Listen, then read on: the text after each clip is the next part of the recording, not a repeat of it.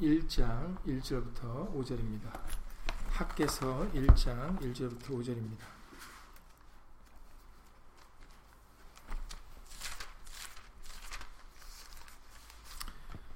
학계서는 어, 구약성경 1310페이지 있습니다. 구약성경 1310페이지 학계서 1장 1절부터 5절입니다.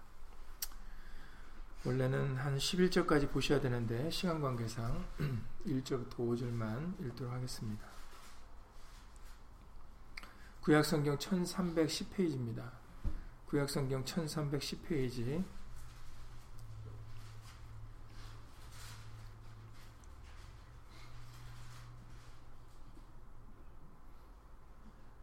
학계서 1장 1절부터 5절입니다. 다 함께 예수님을 읽겠습니다.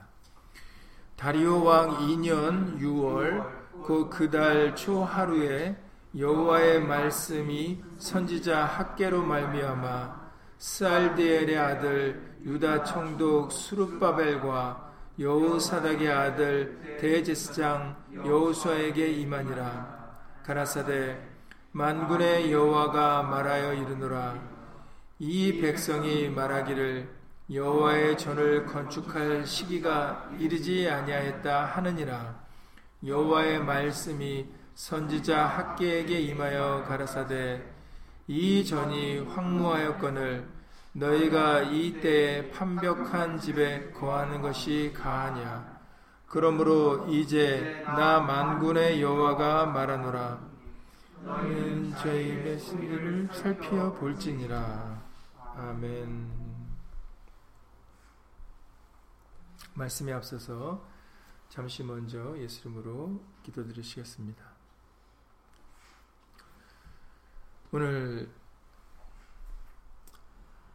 2019년도 종교개혁 주의를 맞이하여서 다시 한번 1517년 당시에 있었던 그 종교개혁의 시작점을 기억할 수 있도록 예수 이름으로 도와주시옵소서.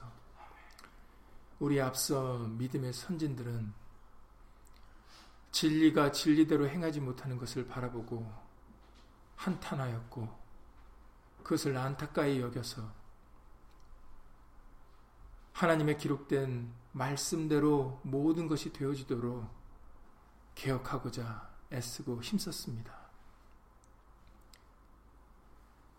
2000년대를 살아가는 오늘날 우리들도 그들의 모습들을 본받을 수 있도록 예수 이름으로 도와주셔서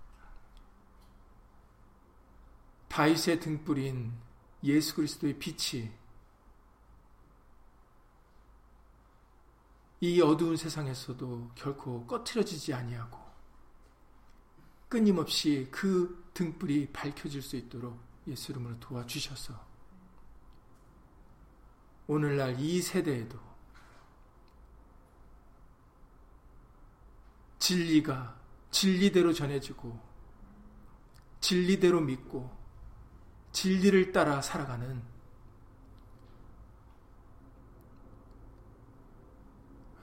그런 예수님의 백성들로서 예수님의 말씀을 지켜나가는 우리 모두가 다 되어줄 수 있도록 예수 이름으로 도와주시옵소서. 절대로 그 등불은 꺼질 수 없는 빛입니다. 예수 그리스도의 빛은 어두우면 어두울수록 더 밝게 빛나는 빛입니다.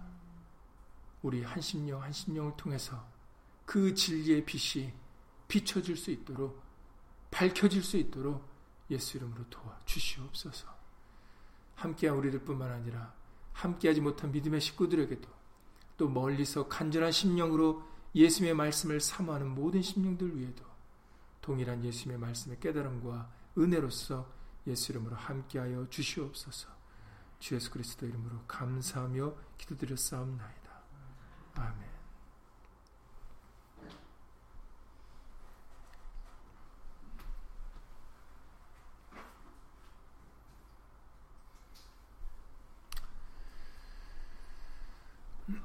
네, 뒤에 보시는 대로 10월 마지막 주는 기독교에서 개신 특별히 개신교에서 어, 종교개혁일을 기념하는 원래 종교개혁일은 10월 마지막 일입니다. 그러니까 10월 30일이죠. 어, 잘 아시는 대로 1517년에 어, 마틴 루터가 종교 개혁을 일으킨 건 아니고 그 마틴 루터는 단지 그 당시에 그 교회들이 그때는 이제 우리가 오늘날은 천주교라고 부르지만 그때는 천주교나 개신교가 분리되지 않았습니다. 그래서 그냥 교회입니다. 어, 마치 어, 떤 사람들은 어, 천주교가 이랬다라고 얘기를 해서 천주교가 잘못을 한 것처럼 생각을 하는데 그렇지 않습니다. 교회가 잘못을 한 겁니다. 어, 그래서 마치 개신교는 어, 천주교의 잘못이니까 개신교에는 잘못이 없는 것처럼 생각하는 사람들이 혹자들은 있어요. 그러나 절대로 그렇지 않습니다. 그때는 천주교와 개신교가 분리되지 않을 때예요. 그러니까는 어, 교회의 책임입니다.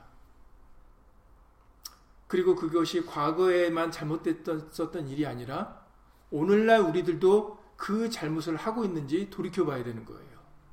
그래서 우리 오늘날 우리들도 그러한 잘못을 하고 있다면 우리도 말씀으로 개혁을 하셔야 됩니다. 잘못을 잘못했다고 소리를 듣고 잘못을 인정하는 것은 쉬운 일이 아니에요. 여러분들도 이미 인생을 살아보셔서 아십니다. 누구에게 잘못했다고 꾸짖어 본 적도 있으셨을 거고 누구에게 잘못했다고 들어본 적도 있으실 겁니다. 말 안 해주는 자나 듣는 자나 다 괴롭습니다. 왜냐하면 그것이 잘못이기 때문이죠. 잘한 일은 괴로울, 괴로울 일이 없습니다. 그러나 잘못이라는 것이기 때문에 잘못이라는 것은 틀렸다라는 거죠. 그러니까 잘못했다기 때 잘못을 했기 때문에 그것을 말해주는 자나 듣는 자나 다 힘들고 어렵습니다. 인정하기가 쉽지 않죠. 왜냐하면 내가 틀렸다, 잘못했다라고 해야 되는 거기 때문에. 그러나 여러분들, 개혁이라는 것은 고치는 겁니다. 과거에 있던, 그 과거의 모든 습관이나 행동들이나 말이나 모든 것들이 바뀌어야 되는 것이 개혁이에요. 그러니까 바뀌려면, 잘못된 것이 올바른 거로 바뀌려면, 그러면 잘못했다고 인정이 되어야 그래야 바뀔 수가 있는 거예요. 잘못했다는 인정이 안 되면 그러면 바뀔 수가 없는 겁니다. 그래서 여러분들 중독자들을 치료하는 그런 것을 어, 가보셨거나 아니면은 뭐 요즘은 뭐 영화나 드라마나 매체들이 발달돼서 그런 것들을 보여줄 때 중독자들 치료할 때 제일 먼저 뭐라고 얘기하는지 아십니까? 그들 그 사람들한테 자기 이름을 얘기하고 나는 이거 이것에 중독된 사람이다라고 먼저 시인을 하게 해요. 그걸 치료하는 사람들이. 나는 암흑의, 암흑입니다. 나는 이것에 대해 중독자입니다. 여러분들 왜 그렇게 한다고 생각을 하세요? 괜히 그렇게 하는 게 아닙니다. 자기 이름을 얘기를 하고 시인하고 나는 누굽니다. 그리고 나는 이런 중독자입니다. 라고 얘기를 함으로 인해서 내가 지금 이런 병이 있고 내가 고쳐야 될 것이 있고 이런 잘못을 했고 이제 이거를 고치려고 여기에 나온 겁니다 라고 인식을 시켜주는 겁니다.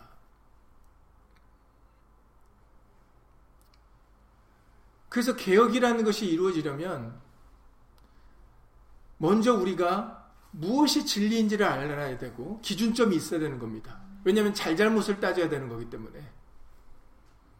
그 기준점은 항상 말씀드리죠.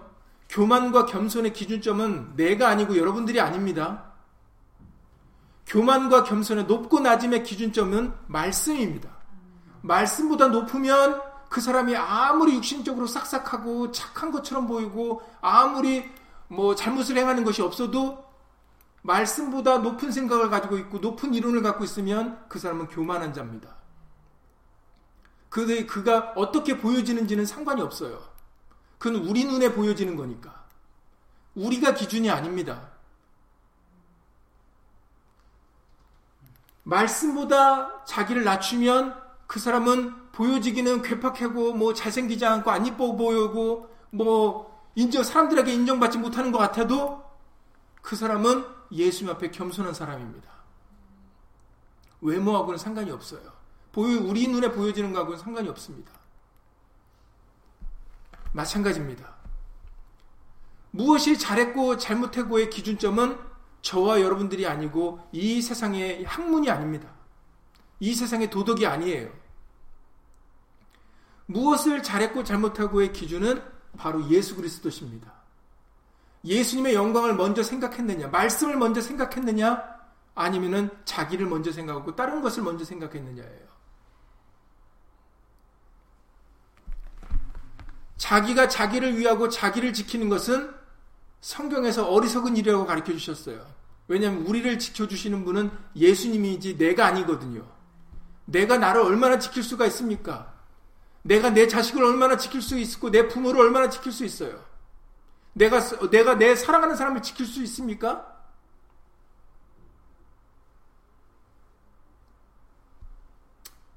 나는 아무것도 할 수 없는 사람들이에요.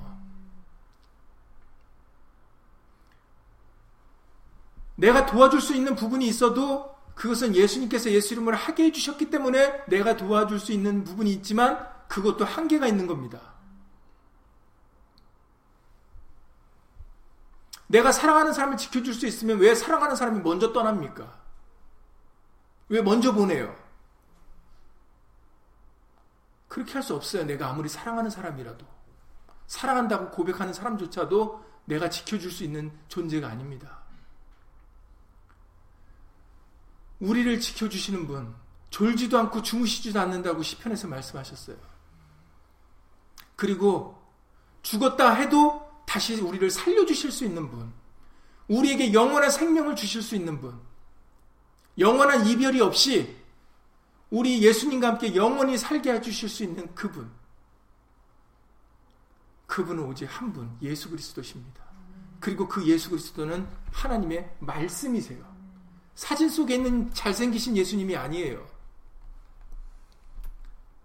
꿈속에서 나타나시는 예수님이 아닙니다.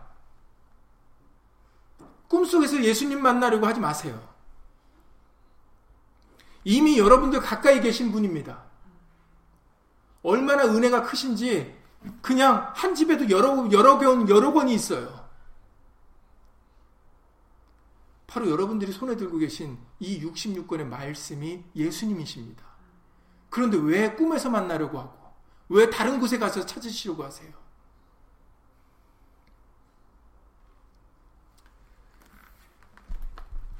우리는 예수님이 말씀이 기준이 되어서 본인들이 잘잘못을 생각하시고, 말씀이 아닌 부분은 말씀으로 개혁을 해야 되는 겁니다. 그게 종교개혁이에요. 마틴 루터가 95개 교회 방망문을 그 교회 앞에 걸었을 때 그가 종교개혁을 하려고 거는 게 아니에요. 그 당시에 면죄부를 파는 그 교회의 잘못이 하나님의 말씀이 아니기 때문에 말씀이 아닌 것이기 때문에 95개 조항의 반박문을 이것이 말씀이 아니다라는 것을 조항을 반박해서 그 교회 앞에 사람들이 드나드는 교회 앞에 걸은 것입니다. 종교 개혁을 처음부터 하려고 했던 게 아니었어요. 그냥 말씀이 아닌 것이 교회에서 행해지는 것을 보고 우리는 말씀으로 돌아가자고 시작한 것입니다.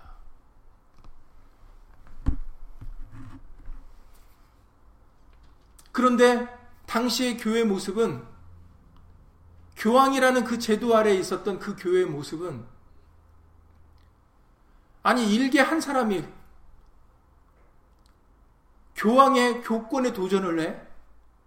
감히 우리가 어떤 사람들인데, 우리가 어떤 존재인데, 이렇게 자존심을 내세웠어요.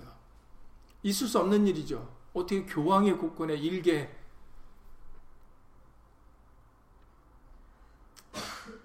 사람이 도전을 할 수가 있겠습니까?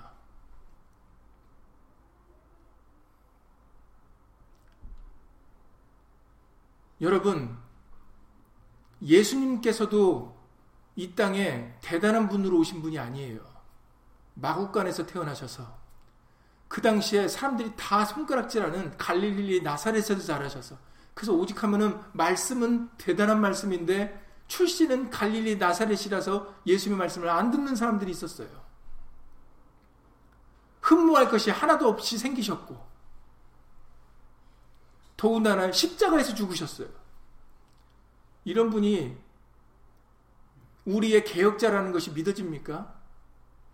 우리는 개혁자라는 모습은 굉장히 많은 사람이 따르고 선망받을 수 있는 그런 어떤 준수한 외모와 그리고 정말 대단한 일을, 대단한 사업과 대단한 큰 일을 행하는 것이 우리의 눈에 비춰질 때 좋은 개혁자로 비춰질 수가 있어요. 그러나 실상은 그렇지 않습니다. 하나님께서 구약 당시에도 다른 열방의 많은 강대국들, 많은 민족들을 부끄럽게 하려고 어느 민족을 택하셨다고 기록하셨습니까? 신명기에. 열국 중에서 가장 작은 나라인 이스라엘 민족을 택하신 거예요. 오늘날 유다인들이, 유대인들이 똑똑하다 이러지만 여러분들, 유대인들이 잘나고 똑똑해서 그들을 택하신 게 아니에요.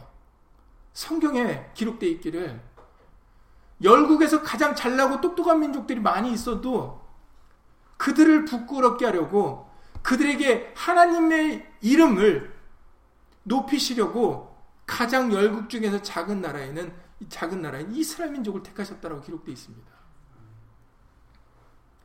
그것이 고린도전서 1장에 하나님은 작은 자를 들어 없는 자를 들어서 있는 자를 부끄럽게 하려 하신다. 그 이유가 뭐라 그러셨어요?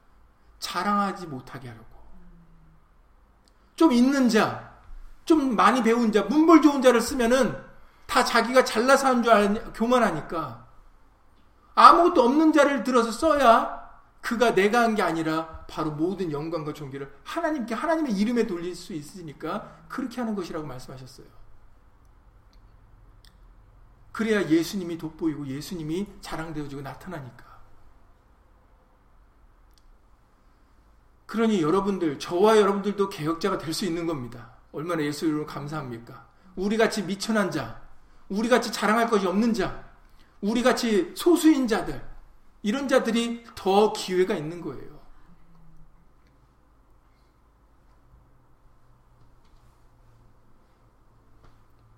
우리의 한 심령 한 심령만이라도 다른 사람들 그만두고 우리 한 사람 한 사람만이라도 말씀으로 예수님을 기억하시면서 살으셔야 됩니다.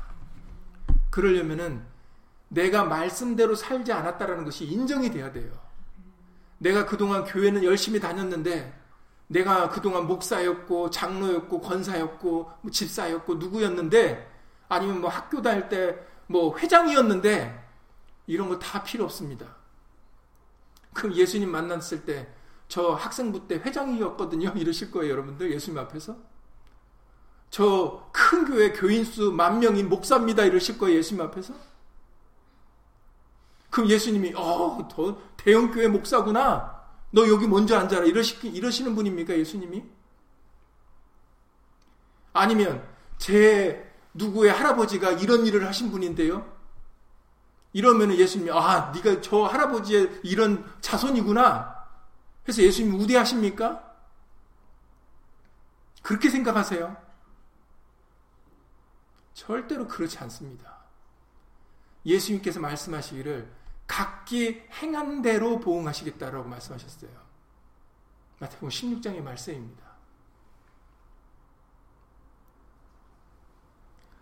예수님 앞에는 각자 쓰시는 거예요. 그리고 각자가 행한 것을 따라서 예수님이 보응하실 것입니다. 그러니까 여러분들 각자 신앙생활 하셔야 되는 거예요. 각자가 예수님 보시고 살으셔야 되는 겁니다. 어느 무리에 섞여 있다고 그 무리와 함께 가는 게 아니에요. 그래서 오늘 말씀같이 많은 사람들이 오늘날도 이 학계서 말씀을 인용해서 교회 건물들 지려고 해요. 건축금 내라 그럽니다. 왜냐하면 오늘 말씀같이 너희들은 판벽한 집에 거하면서 너희들은 근사한 집에 너희들은 그냥 멀쩡한 집에 거하는데 하나님의 집은 저렇게 회파되고 지금 건설되지 못하고 있는데 그 너희만 편하게 있을 수 있느냐? 딱 건축 헌금 걷기 좋은 말씀이죠. 읽어보면 진짜 그러거든요. 그래서 오늘날도 뭐 옛날 그때 당시에 면제부를 팔았을 때도 면제부를 팔아서 걷어들이는 그 수익의 일부를 베드로 성당 짓는데 오늘날 지금 가면 못 들어지는 베드로 성당이 있지 않습니까? 그 베드로 성당을 짓는데 쓰려고 쓰려고 그 했고 그 성당을 지으려는 그 목적은 무엇이겠습니까? 정말 예수님을 위해서입니까? 아니면 교황의 권위와 당시 그 교회의 힘을 다른 사람들에게 보이려고 하는 것입니까? 본인들의 양심은 알겠죠. 우리는 판단할 수 없으니 각자 판단은 말씀으로 여러분들 본인 스스로 가셔야 되는 겁니다. 겉으로는 아니라고 하겠죠. 사람은 속일 수가 있습니다. 오늘날 교회가 건축원금 걸어서 교회를 아름답게 꾸미고 더 넓은 장소로 이동하고 목사 본인이 예수님이 주신 은혜가 많아서 자원하는 심령으로 하는 일에는 아무런 문제가 없습니다. 예수님이 주신 은혜를 따라서 다윗과 같이 이 모든 내가 다윗은 비록 성전을 지을 것을 허락받지 못했지만 그 성전을 짓는 재료들을 준비했을 때 뭐라고 얘기합니까? 이 모든 것은 내가 우리가 준비한 게 아닙니다. 하나님께서 우리에게 주실 능력을 주셔서 하나님께서 이렇게 해주셔서 이렇게 한 것일 뿐인 거지 우리가 한 게 아니라고 얘기를 하잖아요. 예수님이 주신 거 가지고 자원하는 심령으로 기꺼이 감사 한 번을 하는 것에는 문제가 없어요.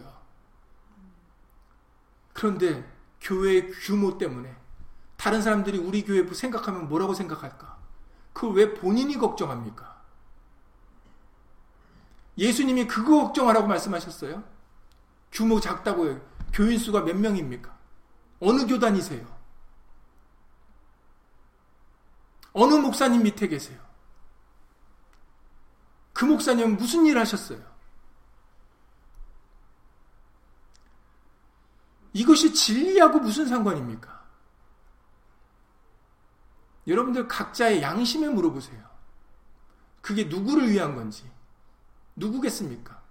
자기예요, 나. 나 이런 교회 다녀요. 나 누구 목사 밑에 있어요. 나 누구 목사 밑에서 세례 받았고 뭐 안수 받았어요. 그 누구 때문입니까? 나예요, 나. 예수님 때문이 아니에요. 나지. 교인 수 몇 명입니까? 어느 교회 다니세요? 예수님 믿으세요가 아니에요.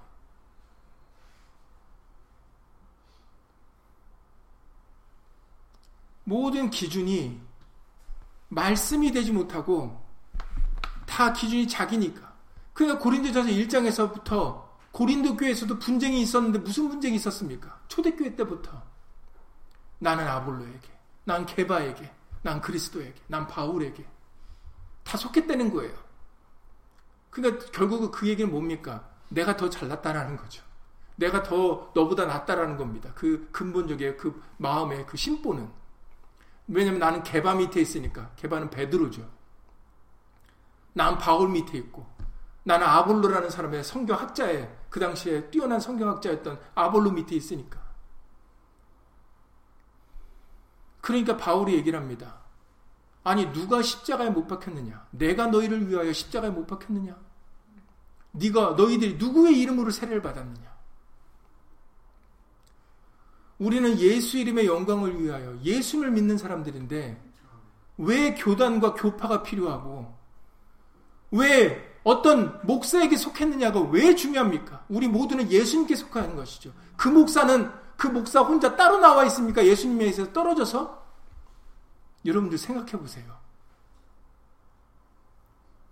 그 목사나 인도자도 예수님께 속해야 되는 사람이고, 우리도 예수님께 속해야 되는 거예요. 각 교단의 끝이 뭐 제일 시작점이 있지 않습니까? 각 교단마다 시작점들이 있어요. 그럼 그 시작점으로 올라가서 항상 말씀드리지만 마이크를 갖다 대고 그분한테 여러분 당신 밑에 이런 교단이 생겨서 당신 밑으로 이렇게 수많은 사람들이 있습니다 했을 때 그 사람들이 우와 내 밑으로 서 있는 사람이 이렇게 많아? 하고 좋아합니까? 고린도전서 1장에서 바울이 얘기하잖아요. 우리가 속해야 될 사람, 우리가 믿고 따라야 될 사람은 예수님인데 그럼 바울은 예수님 없이 혼자 존재하는 사람입니까?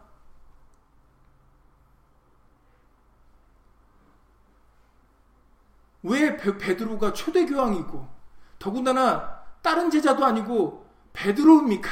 기가 막히죠.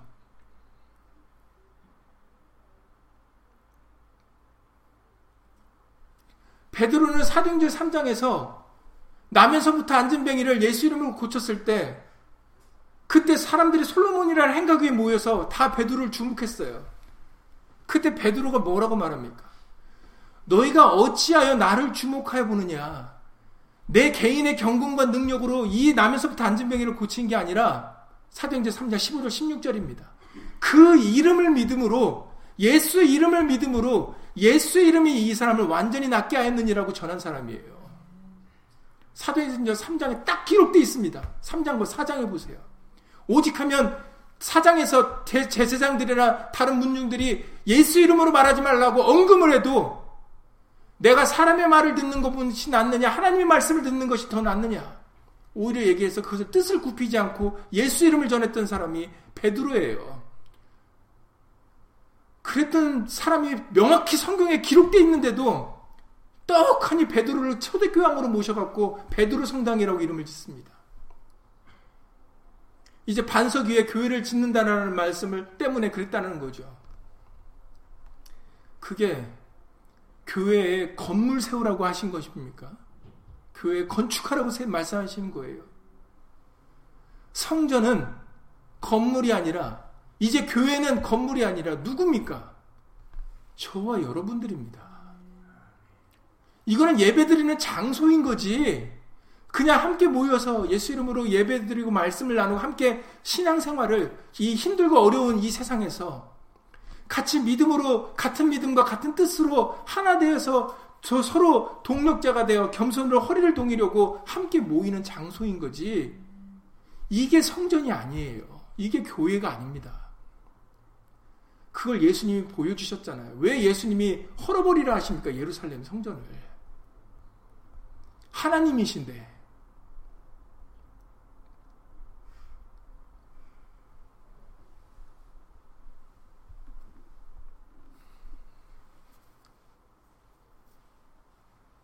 예수님께서는 성전을 헐어버리셨을 때 그 뜻까지도 설명해 주셨어요. 이는 예수님의 육체가 성전이기 때문이다라고 요한복음 2장 21절에서 말씀해 주셨습니다. 그러나 예수는 성전된 자기 육체를 유대인들은 유대인들은 하나님의 백성이잖아요. 그런데도 그 예수의 말씀을 이해를 못했죠. 왜냐하면 성전을 분명히 지었는데 이렇게 학계서 말씀같이 지으라 해서 분명히 지은 건데 예수님은 헐어버리라 그러는 거거든요. 아니 분명히 구약에서는 율법의 율법의 말 구약의 말씀을 통해서는 지으라 하셨던 건데 왜 이걸 헐어버리려 하니까는 이제 예수님이 이단이 되는 거죠. 왜냐면 자기들 눈에는 구약의 말씀과 어긋나 보이는 거니까. 과거에 자기들이 행했던 것과 다르니까. 개혁이라는 것을 생각을 못 하는 겁니다. 과거에 해왔던 대로 하는, 하다 보니까, 생각하고 행동하다 보니까, 예수님의 행동이 이해가 안 됐던 것이죠. 유대인들이 가로되, 이 성전은 46년 동안의 지역권을 네가 3일 동안에 일으키겠느냐? 그러나 예수는 성전된 자기 육체를 가리켜 말씀하신 것이라 라고 해석까지 해주셨어요. 그래서 고린도전서 6장의 19절 이하 20절에서 고린도전서 6장 19절 이하 20절에 너희 몸은 너희가 하나님께로부터 받은 바, 저 여러분들의 몸은 하나님께로부터 받은 거예요. 그냥 내 부모가 날 낳았다고 해서 우리 부모 거라고 생각하시면 안 돼요. 부모님들은 자식은 내 거라고 생각하는 사람들이 있습니다. 천만의 말씀이에요. 우리 몸은 하나님께로부터 받은 몸이에요. 그걸 고린도전서 6장 19절에서 말씀을 밝히시고 계세요. 너희 몸은 너희가 하나님께로부터 받은 바, 그러니까 맡겨주신 거예요. 소유주는 따로 계시다라는 것을 밝히시는 겁니다. 그래서 우리 몸을 창기의 지체를 만들지 말라 그러는 거예요. 다시 말해서 이 세상과 짝한 몸으로 살아가지 말라는 것이죠. 그 이유입니다. 그것이. 너희가 하나님께로부터 받은 바 너희 가운데 계신 너희 가운데 계신 성령의 전인 줄을 알지 못하느냐. 이제 알으라고 알려주시는 거죠. 우리가 모르니까. 우리 가운데 성령이 계실 수 있도록 하는 성령의 전인 거예요. 다시 말해서 하나님이 계시는 성령은 예수님이시니까 바로 예수님이 우리와 함께 거실 수 있는 저 우리가 성전이라는 겁니다. 성전이라는 것이 거룩한 전이잖아요. 그래서 고린도전서 3장의 16절에서 이렇게 말씀하세요. 고린도전서 3장 16절에 너희가 하나님의 성전인 것과 하나님의 성령이 너희 안에 거하시는 것을 알지 못하느냐라고 여기서도 말씀하세요. 너희가 하나님의 성전인 것과 거룩한 전이라는 거죠. 그래서 너희가 깨끗하게 해야 된다는 겁니다. 그래서 고린도전서 3장 17절에 누구든지니까 모든 사람에게 포함되죠. 누구든지 하나님의 성전을 더럽히면 그러니까 자신의 몸을 더럽히면 하나님이 그 사람을 멸하시리라. 하나님의 성전은 거룩하니 너희도 그러하니라 라고 말씀하셨어요. 그러니까 너희도 그러하다. 우리가 하나님의 거룩한 전이라는 것이죠. 지금 예수님은 성령으로 우리와 함께 계시는 거예요. 그래서 우리가 예수 이름으로 교회고 성전인 겁니다. 그런 여러분들 학교에서 말씀을 읽을 때 이 당시에는 예루살렘 성전을 지어야 됐어요. 왜 그렇다고 생각하십니까? 그게 이미 하나님이 예레미야를 선지자를 통해서 이미 멸망을 회파되기 전에 하나님이 예레미야를 통해서 하신 말씀이셨거든요. 그러니까는 하나님께서 이미 예레미야를 통해서 하신 말씀이기 때문에 그 말씀이 이루어져야 되는 것이거든요. 그래서 그 당시에는 이것이 성전의 건축이 다시 재건이 필요했던 것입니다. 왜냐하면 그것을 통해서 열방 가운데 다시 하나님의 이름이 영광을 받으셔야 되는 것이기 때문에 예레미야로 하신 말씀이시기 때문에 그 말씀을 이루시는 게 목적입니다. 건축을 성전을 건설하는 게 목적이 아니에요. 그런데 이것을 교묘히 자기가 말씀들을 인도자들이 당시에 1517년 당시에도 면제부라는 것을 팔 때도 마치 죄를 사는 것이 교황의 권한인 것처럼 신부들의 당시에 성직자들의 권한인 것처럼 얘기를 백성들에게 얘기를 했지만 죄를 사는 권세는 사람에게 있는 게 아니에요. 봐라. 죄를 지은 이스라엘 백성들이 과거에 다 소나 양이나 재물 끌고 오면 가난한 사람들은 새들을 가지고 집에 오면, 가지고 오면 아론이 대제사장이 다 그들의 그 재물을 죽이고 그들의 피를 뿌려서 깨끗게 하지 않았느냐? 아론이 누구냐? 제사장이다. 제사장에게는 이렇게 죄를 사는 권세가 있다 이러는 거예요. 여러분, 아론이 당시의 대제사장인데 그 죄를 그를 통하여 깨끗게 하신 그것이 아론과 레위 제사장, 레위 사람들에게 주신 권한입니까? 아니면은 훗날에 오실 예수님을 상징하는 겁니까? 히브리서 말씀을 통해서 얘기하시잖아요. 구에 히브리서 9장에 보시면은 개혁되어져야 되는 걸 얘기하는데 과거에는 짐승의 피로써 정결케 하셨지만 이제는 우리의 대제사장이신 예수 그리스도가 계시니 예수님 한 분이 십자가를 통해서 물과 피를 흘리심으로 인해서 우리에게 영원한 새롭고 산 길이 열렸다라는 증거가 히브리서에 기록되어 있습니다. 과거에 아론이라는 대제사장이 초대 대제사장이었던 아론이 그리고 훗날에 그 둘을 이었던 사람의 제사장들은 훗날에 오실 예수님을 예표했던 것들이에요. 그래서 구약의 말씀은 율법은 그림자고 실체는 복음이고 예수라고 말씀을 하시는 겁니다. 사람을 전했던 게 아니에요. 그런데 백성들은 말씀을 모르니까 그렇지 과거에 이렇게 제사장들이 이렇게 했지. 그러니까 오늘날 성직자들이 이렇게 하는 것이 맞지. 이렇게 엉뚱하게 해석이 되는 겁니다. 여러분 학교에서 말씀을 읽으면서 하나님의 이름으로 일컫는 성전이 재건돼야 된다는 것은 오늘날 교회 건물지라는 게 아니에요. 바로 저와 여러분들에게 예수님을 세우셔야 된다는 겁니다. 율법과 복음이 바로 여기에서 차이가 있는 거예요. 율법의 할례는 육신의 살을 베어내는 거지만 복음의 예수 그리스도의 할례는 마음을 베어내는 겁니다. 구약의 율법에는 보여지는 성전을 세우는 거지만 복음으로서의 성전은 저와 여러분들이기 때문에 이 안에 예수 그리스도를 세우시는 거예요. 말씀을 세우시는 것입니다. 보여지는 건물을 짓는 게 아니에요.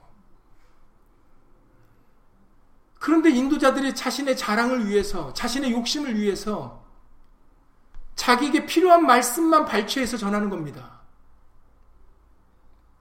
본인도 몰라서 그렇고 어떤 사람들은 알면서 자신의 욕심 때문에 하는 사람들이 있어요. 우리는 판단할 수 없습니다. 각자가 자신의 양심을 따라 말씀에 비춰서 말씀을 거울 삼아서 예수 이름으로 본인들이 개혁을 하셔야 되는 일들이죠.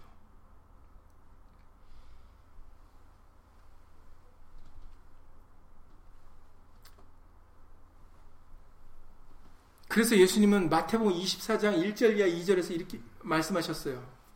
마태복음 24장 1절 2절에 당시의 제자들조차도 당시의 성령으로 깨달음을 받지 못할 때니까 예수님께 이렇게 얘기를 합니다.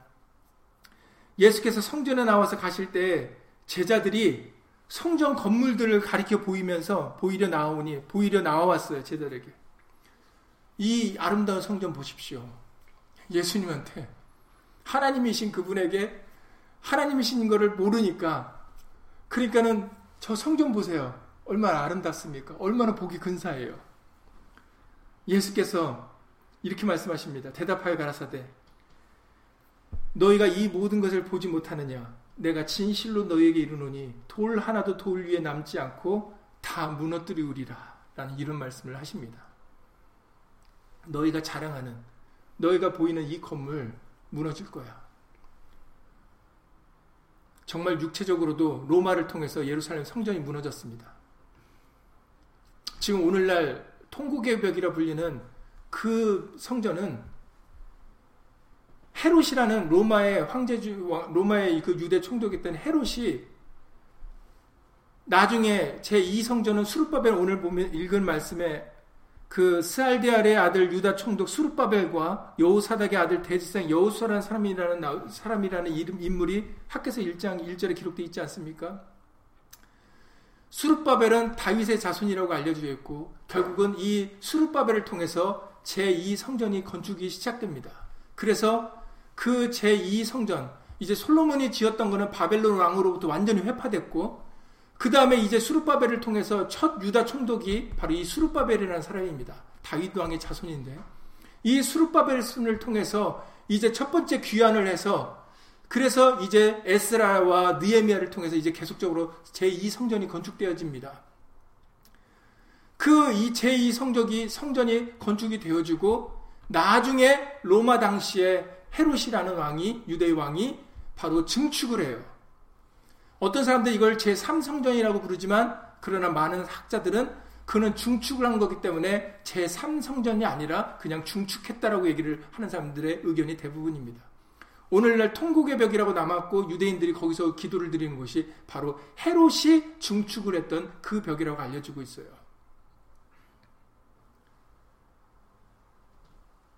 예수님 말씀대로 정말 다 무너지고 마른 겁니다.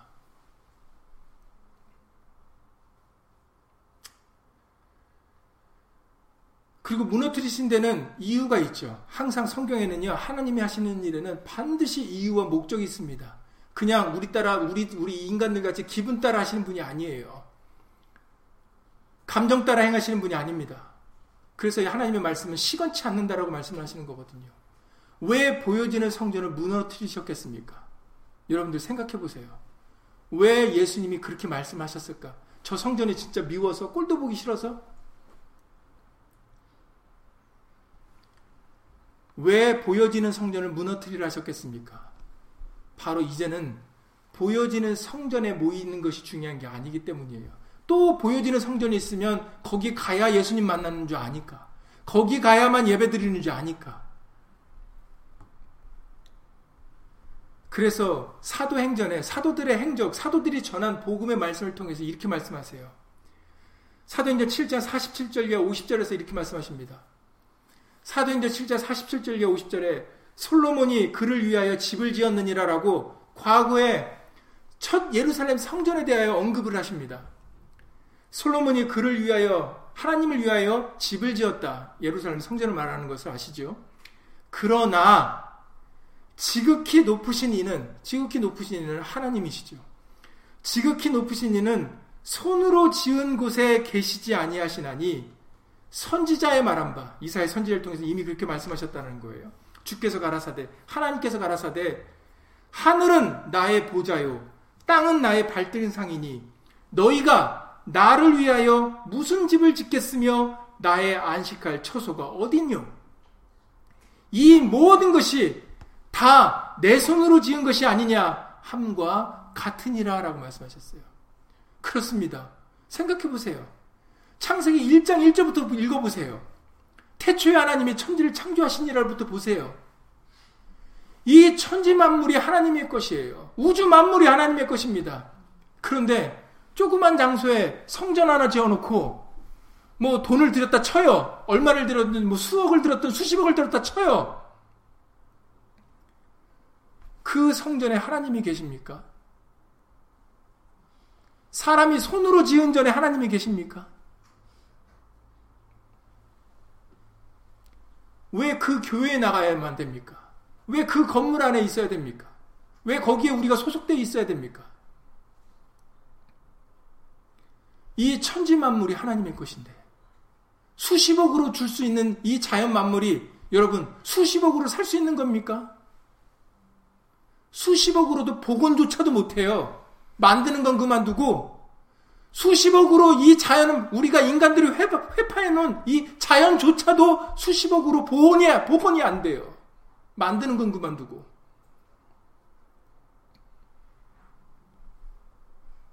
이 천지 만물이 예수님의 것입니다. 하나님의 말씀으로 지어졌어요. 그 말씀이 예수 그리스도십니다. 그래서 요한복음 1장 1절에 태초에 말씀이 계시니라. 이 말씀이 곧 하나님이시니라. 이 세상이 지어질 때 바로 그 말씀이 함께 계셨다라고 얘기하셔요. 그리고 그 말씀이 육신으로 되오신 분이 예수님이다라고 요한복음 1장 14절에서 말씀하십니다. 천지를 지으신 예수님은 어느 장소에 매여 있는 분이 아니세요. 그래서 예수님께서도 이미 사마리아 여인과의 대화 속에서도 그 당시에 하도 유대인들이 사마리아를 미워하고 사실은 엄격하게 말하면 여러분 사마리아라는 장소는 북왕국 이스라엘의 수도였어요. 여러분들 이게 무슨 말인지 아십니까? 유대인들은 그렇게 사마리아인들 미워하잖아요. 성경에서도 많이 나오잖아요. 유대인들이 그렇게 사마리아인을 미워하는 그 사마리아인은 다른 민족이 사실은 다른 민족이 아니에요. 솔로몬의 범죄로 북왕국과 이 남왕국이 갈려지지 않습니까? 바로 자기들 소속된 민족이에요. 사마리아인들이. 처음으로 돌아가면.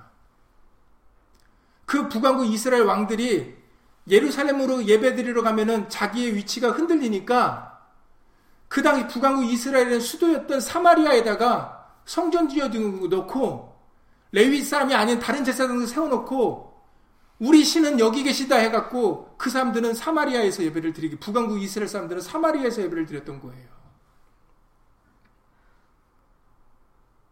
사마리아인이 전혀 다른 민, 이방 민족이 아닙니다, 원래는. 그런데 사마리아 여인이 얘기하잖아요. 우리 민족, 우리 조상들은 이 산에서, 이 사마리아 산에서 예배를 드리라고 하는데, 당신네 유대인들은 예루살렘에서 예배를 드린다, 드려야 된다고 합니다. 요한복음 4장 말씀입니다. 예수님께서 말씀하세요, 여인에게. 내 말을 믿으라. 이 산에서도 말고, 너희들이 말하는 그 산도 말고, 예루살렘에서도 말고,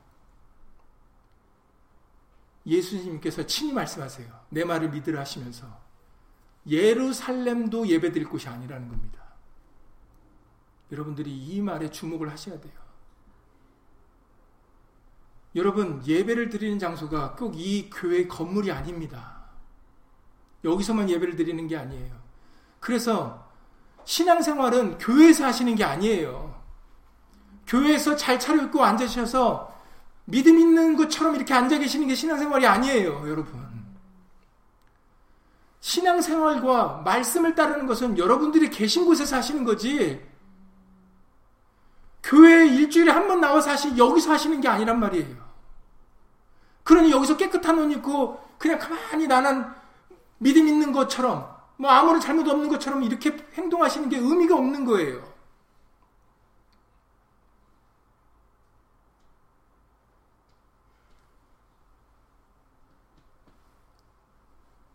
예배는 꼭 여기서만 드리는 게 아닙니다.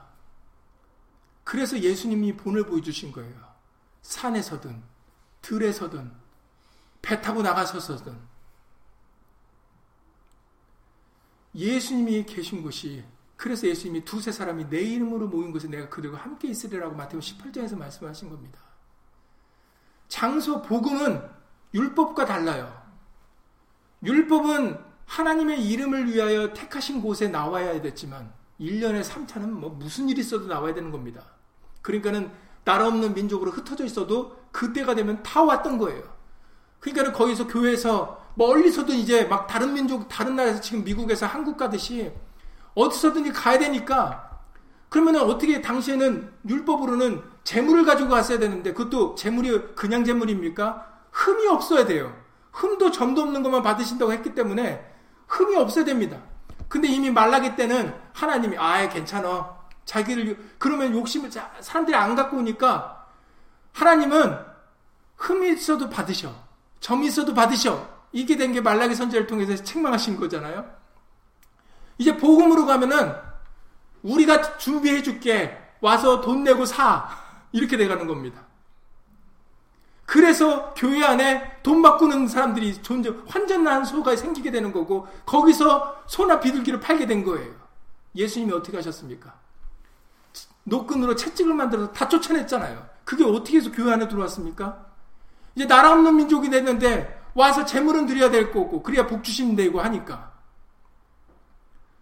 교회에서 머리를 짜는 거죠.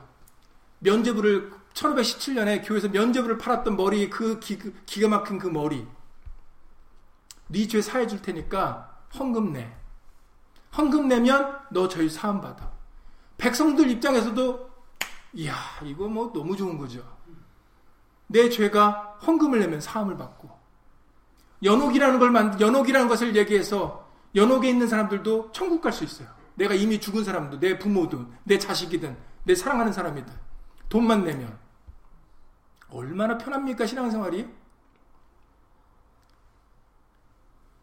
이렇게 변질되는 거예요. 말씀대로 하는 것처럼 하면서 거기에 싹 우리의 인간의 그 편리함과 편안함과 이런 걸 같이 가는 거죠.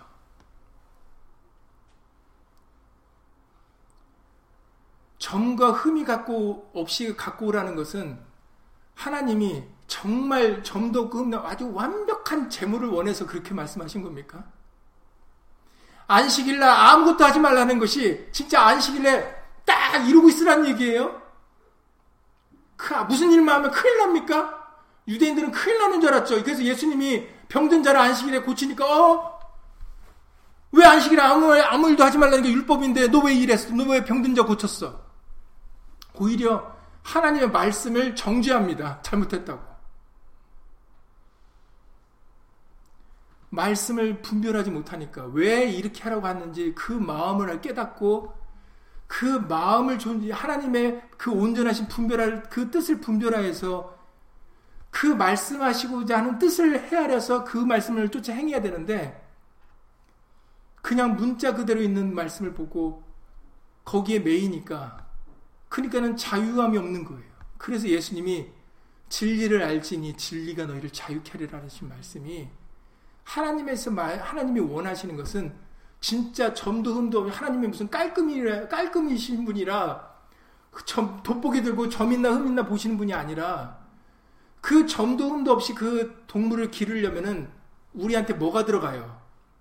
마음과 정성이 들어가는 거 아니겠습니까?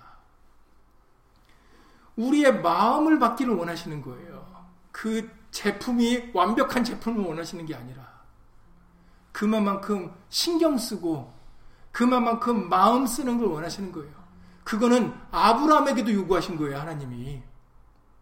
아브라함에게도 이삭을 바치러 가신 분이에요. 믿음의 유대인들이 자랑하는 그 아브라함, 우리의 믿음의 조상 아브라함도 그 요구 그에게도 하나님은 요구하신 겁니다. 네 아들을 바쳐라.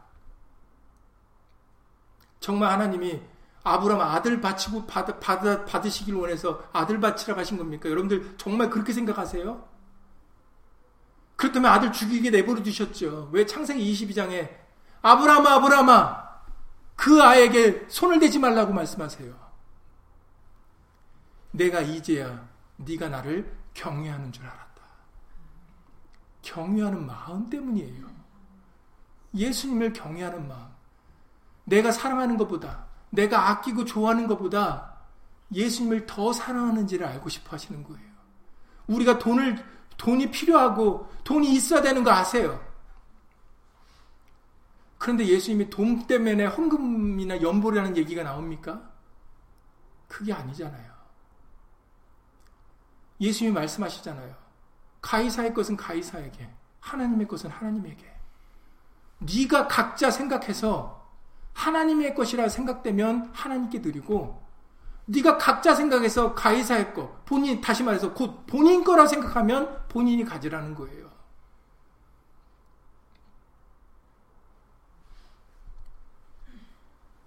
하나님은 우리의 마음, 우리의 생각이 예수의 말씀을 경외하는 것을 보시기를 원하시는 거지.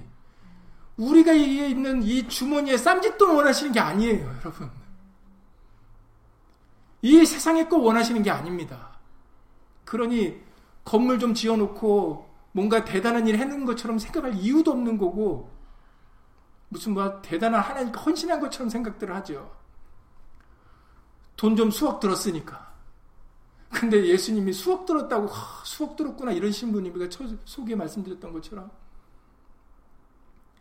교인 수가 만 명, 이만 명 되면 10만 명 되면 예수님이 와 10만 명 모였구나 이러십니까? 예수님은 몇 명 데리고 다니셨는데.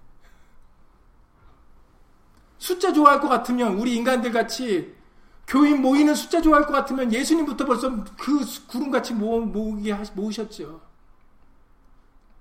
요한부 6장에 내 살과 내 피를 먹고 마셔야 영생을 얻는다 했더니 다 떠났죠. 예수님이 택하신 제자들만 남았습니다. 예수님이 그 제자들이 뭐라고 말씀하셨어요?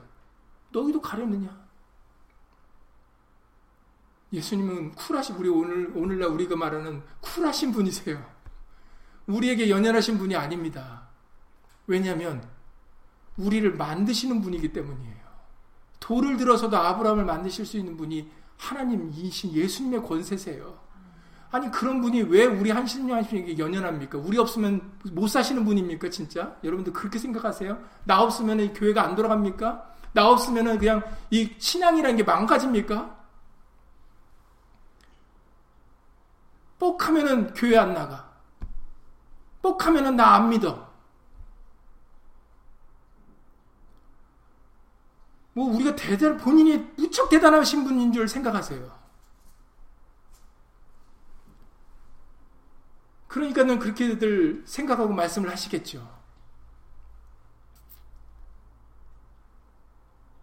우리는 예수님이 필요한 사람들이지 예수님이 나를 필요하신 분이 아닙니다.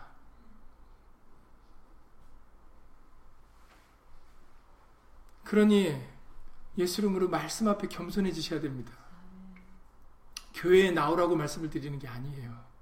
말씀을 드렸잖아요. 교회에 나오는 게 중요한 게 아니라고. 말씀을 믿는 게 중요하지. 어디서든지 예수의 말씀을 믿고 그 예수 이름으로 살아가는 게 중요한 것이지 교회에 나오는 게 중요한 게 아닙니다. 교회 나오는 거는 사람들이나 좋아해요. 그러니까는 교회 나오시라고 사람들이 얘기하는 겁니다.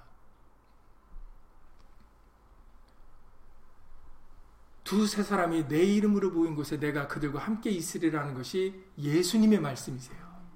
그런 인원도 중요하지 않고 장소도 중요하지 않습니다. 사마리아 여인과 대회처럼 아까 사마리아 여인의 아버지는 영이시니 왜 영이라고 얘기하셨겠어요?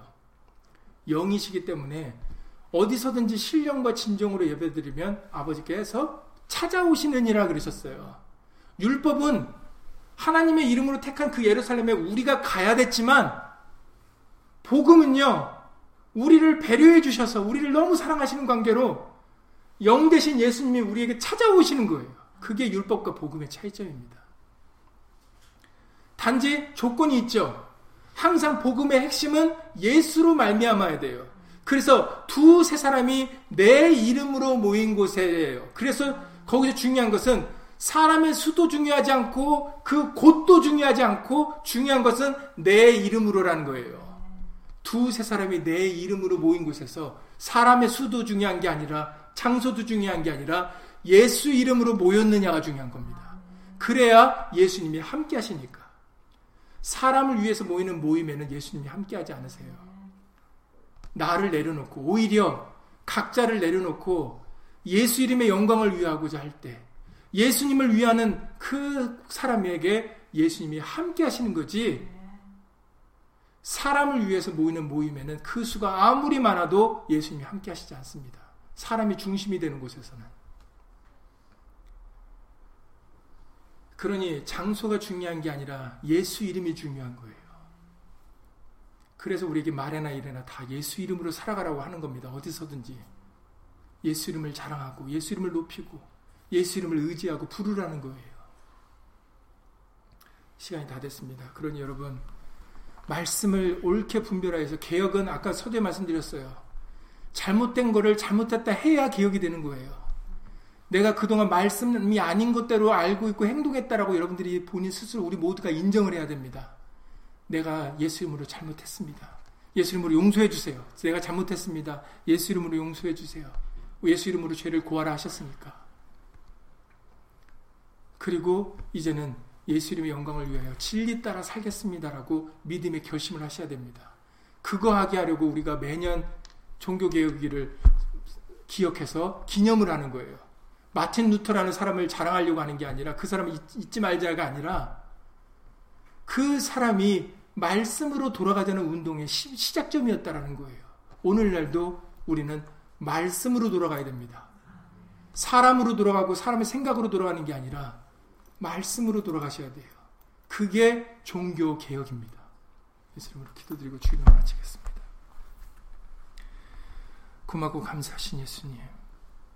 우리가 너무나도 말씀과 멀리 있어서 예수님의 말씀은 우리와 함께 하시기를 원하시는데 그것이 우리의 생명이고 우리가 잘 되는 길이고 예수님을 경외하는 것이 말씀을 따라 살아가는 것이 우리에게 구원인데도 우리는 그동안 말씀과 너무 멀리 살아왔고 멀리 있을 뿐만 아니라 말씀을 알려고도 하지 않고 생각하려고 하지도 않았습니다. 다시 한번 이 종교 개혁일을 맞이하여서 말씀으로 돌아가자는 운동이 우리 모두에게 이루어질 수 있도록 예수님으로 도와주시옵소서.